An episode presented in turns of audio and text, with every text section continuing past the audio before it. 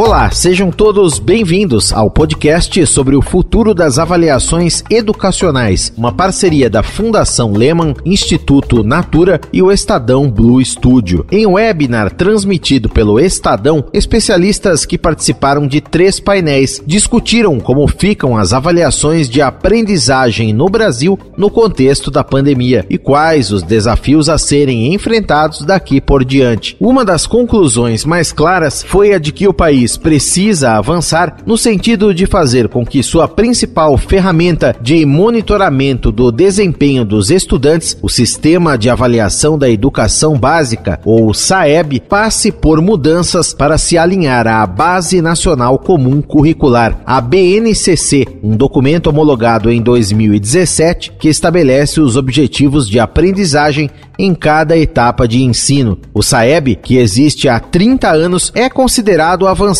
e um bom exemplo entre os sistemas de avaliação estudantis, inclusive em relação a países mais desenvolvidos. Mas, segundo os especialistas, precisa passar por mudanças para reduzir ou eliminar o descompasso entre o que é ensinado em relação ao currículo básico e o que é avaliado, de forma a fornecer dados mais claros que ajudem o trabalho dos professores e o próprio aprendizado dos estudantes, conseguindo assim dar conta dos desafios e demandas da educação do século XXI. Essa é uma das principais recomendações da Organização para a Cooperação e Desenvolvimento Econômico, a OCDE, que apareceu em um relatório sobre a reforma de instrumentos avaliativos no Brasil e que foi divulgado no último dia 15 de julho. Neste relatório, chamado Reforma da Avaliação Nacional, principais considerações sobre o Brasil, que foi encomendado à OCDE pela Fundação Lehman, a organização estabelece que há evidências sub substanciais de que a versão existente do SAEB não está conseguindo atender às crescentes demandas do amplo e diverso sistema educacional brasileiro, especialmente no que diz respeito a como o SAEB pode elevar a equidade na educação, lembrando que neste momento o Ministério da Educação, o MEC, não deixou claro como a avaliação será aplicada em 2021. O relatório produzido pela OCDE lista sete considerações sobre o SAEB.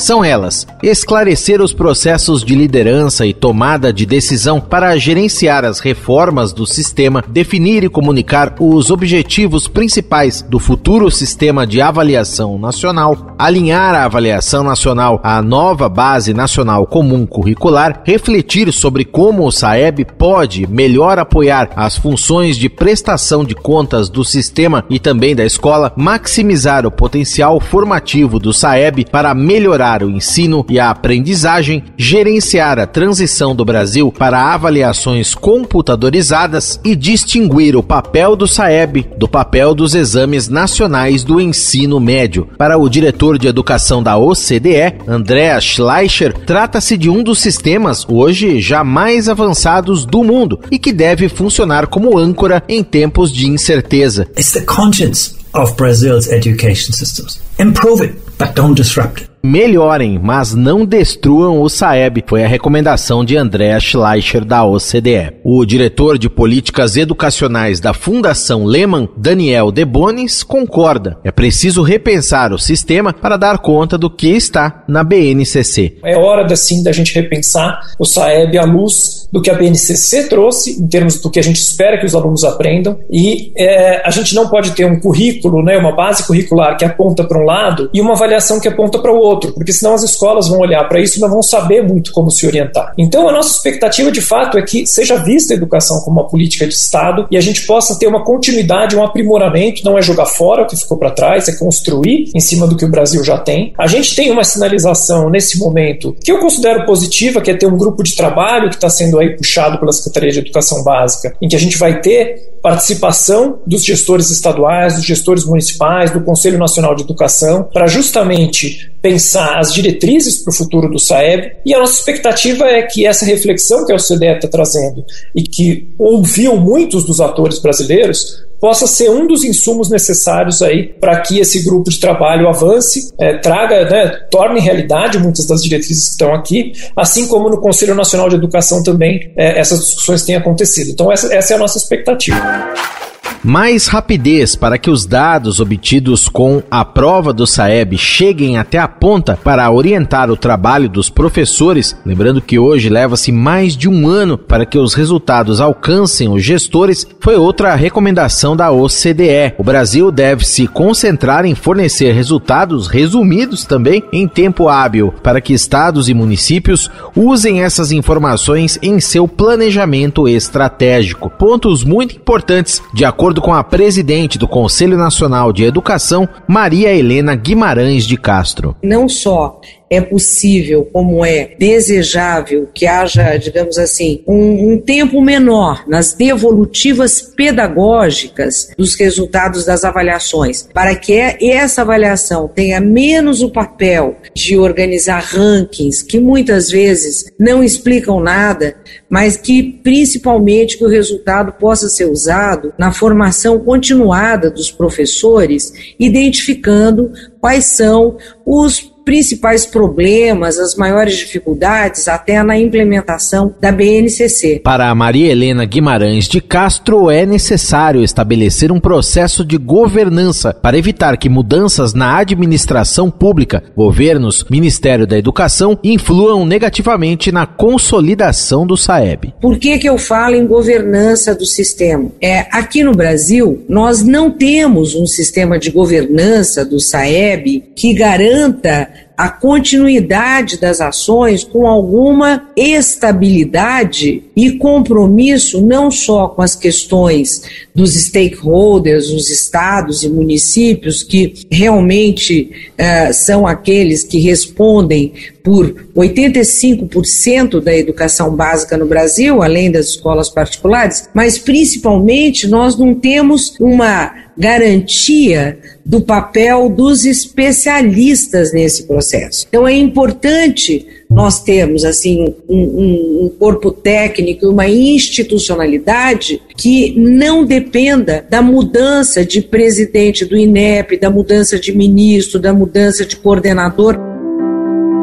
Para que possam ser medidos os impactos da pandemia da Covid-19 na aprendizagem, a avaliação é fundamental. Já está claro que é uma tragédia. Nunca houve tantas crianças ao mesmo tempo fora das escolas na história da humanidade. Por isso é tão importante que se melhorem os mecanismos para medir esses impactos. As palavras são de João Pedro Azevedo, economista líder do Banco Mundial, que participou do segundo dos painéis do webinar o futuro das avaliações educacionais. Fundamental, talvez mais do que nunca, né, pensar como reformular o para frente e usar essa pandemia de alguma forma né, para catalisar algumas mudanças e algumas reflexões que acho que né, é, podem ser geradas, podem ser oportunidades. Né?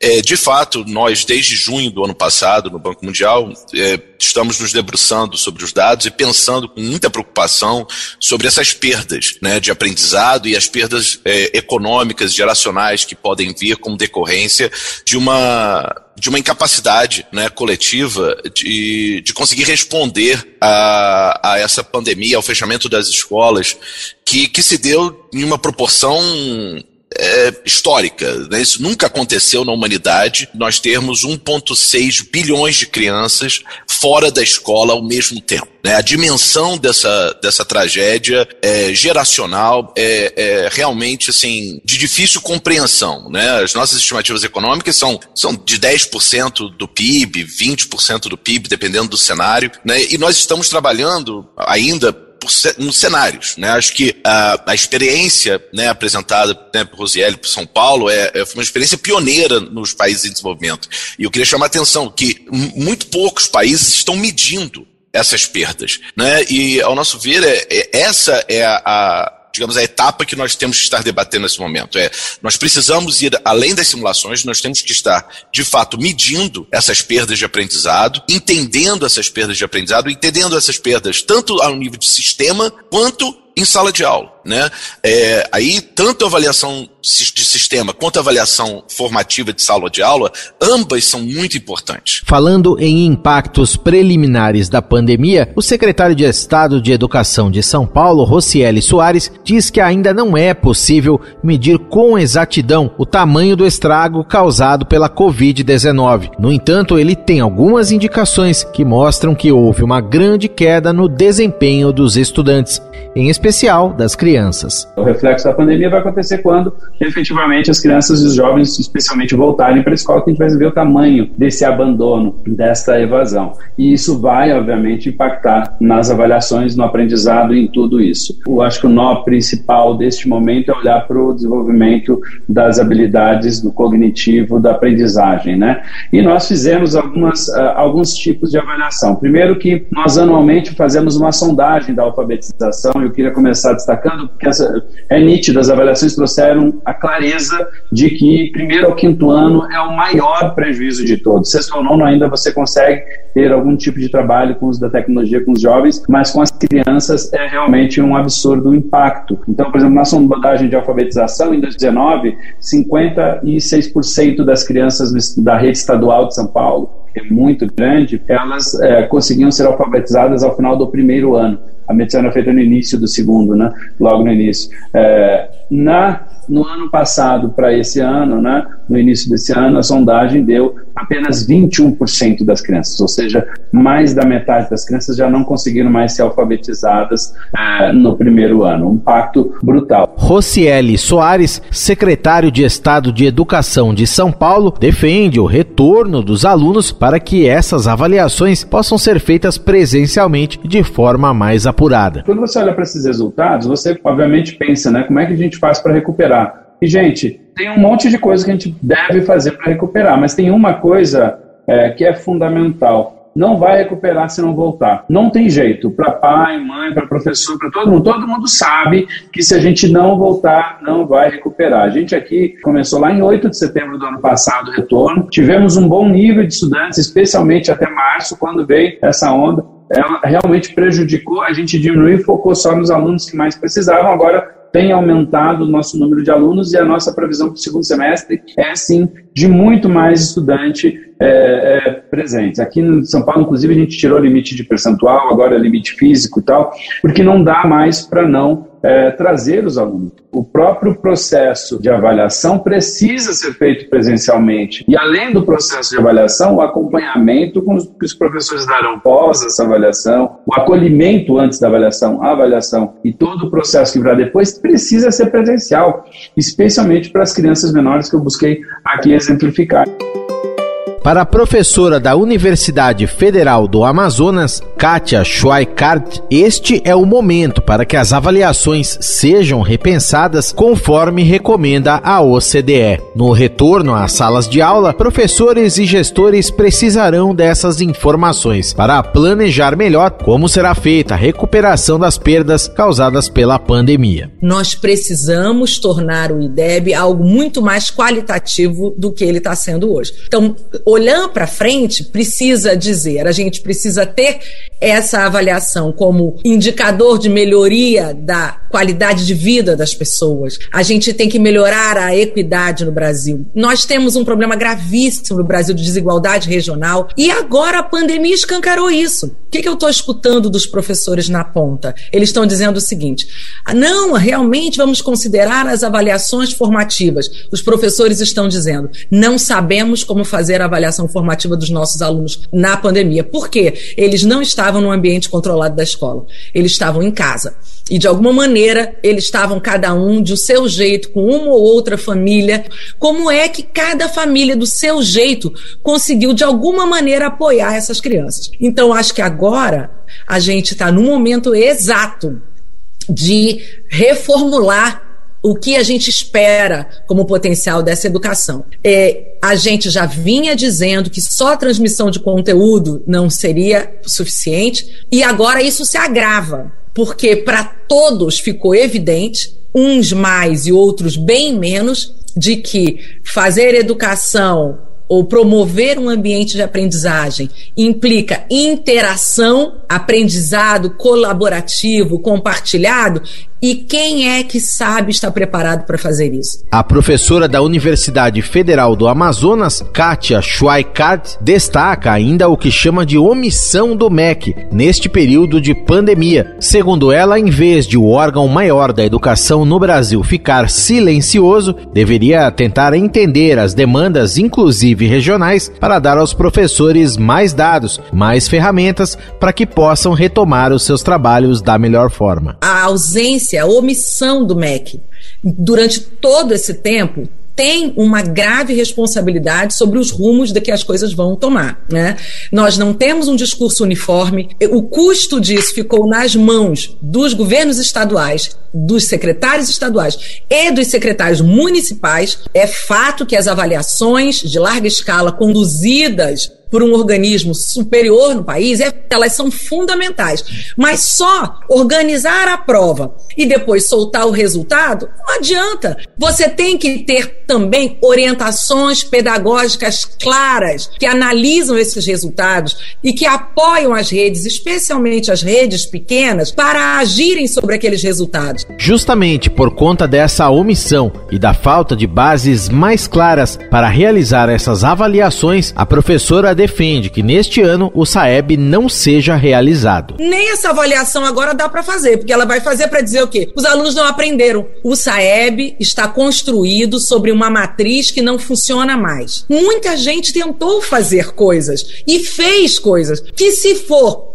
usar o SAEB como única matriz de avaliação, essas experiências não vão aparecer. O economista líder do Banco Mundial, João Pedro Azevedo, discorda. Para ele, a pandemia vai deixar uma chance de se avaliar o que do trabalho realizado deu certo e o que não deve ser adotado. E por isso mesmo, a prova do SAEB, diz ele, deve sim acontecer. Talvez eu diria que esse seja o SAEB mais importante da história. Né? A educação é um processo diário, uma interação né, é, uma cocriação entre o professor e o aluno na sala de aula diariamente. Nós precisamos usar essa pandemia para, de alguma forma, buscar encontrar que funcionou dessas respostas. Né? É, o SAEB é a escala perfeita? Claro que não. Não é. Ela contempla todas as dimensões da educação? Absolutamente não certo? Mas ele é um ponto de partida. O secretário de Estado da Educação de São Paulo, Rocieli Soares, também concorda que o SAEB deve ocorrer. Segundo ele, a avaliação é muito importante neste momento para que se entenda o que funcionou, o que não funcionou durante a pandemia e para que se olhem as experiências que podem ser aproveitadas. Olha, eu acho que tem que ter sim avaliação, é, no mínimo amostral, para você entender realmente é, os impactos. Concordo com o João quando você olha para. Eu vou, eu vou fazer o Saresp aqui, provavelmente. Né? Obviamente, se tiver o Saeb, a gente quer focar no Saeb. Então, estamos torcendo que efetivamente aconteça isso.